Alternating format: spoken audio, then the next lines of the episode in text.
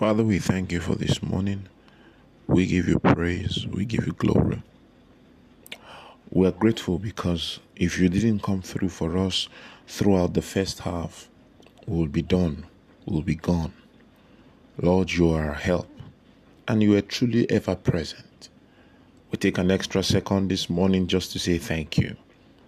Thank you, Heavenly Father. You are a good, good Father.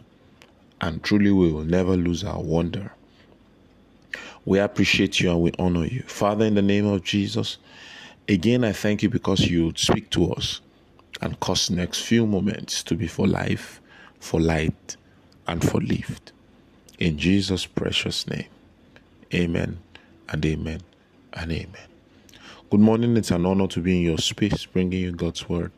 I trust that you rested well.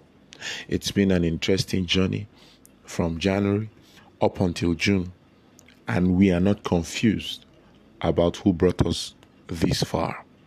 Many times, when you do not know who to attribute the outcomes to, you are confused about who your gratitude should go to.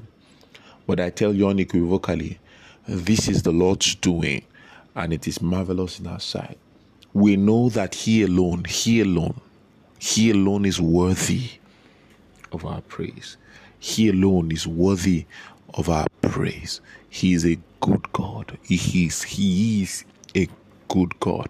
And part of the things that scriptures encourage us is to give thanks to Him. Know that it is He that made us, not we ourselves.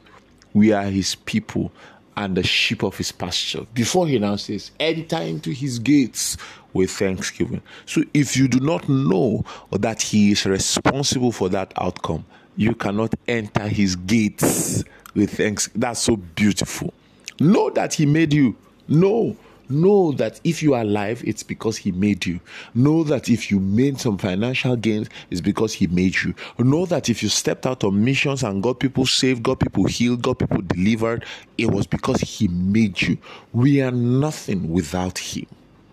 You know, and a man that is not grateful is actually proud. What he is saying is that I got it done, so there's nobody else responsible for it. But we are not we are not of that stock this morning. We are conscious, we are not confused that we were the only reason we were not doomed is because we were helped.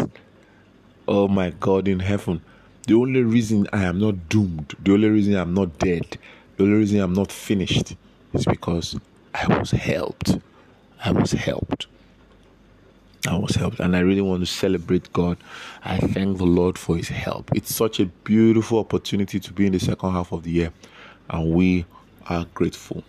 Uh, well, uh, it's Numa campaign exclusive month, and so I will be talking to us this month about heaven on earth. Heaven on earth is what we'll be talking about. That's what our that's what our month will be about. It's our month of heaven on earth. And first and foremost, you will understand what that possibility means. You see, it's a possibility. You see, heaven, first and foremost, understand it's a it's heaven on earth is a is a possibility. There is a there is there is a reality in heaven that can be transported to the earth we can we can understand a particular pathway in the realm of the spirit eh, where heavenly realities can be transported with ease. It is it is understanding spiritual logistics that we are talking about. Understand that some little things that you are doing have heavy eternal implications. All right it's a beautiful month ahead of us you know, strap on your seatbelts.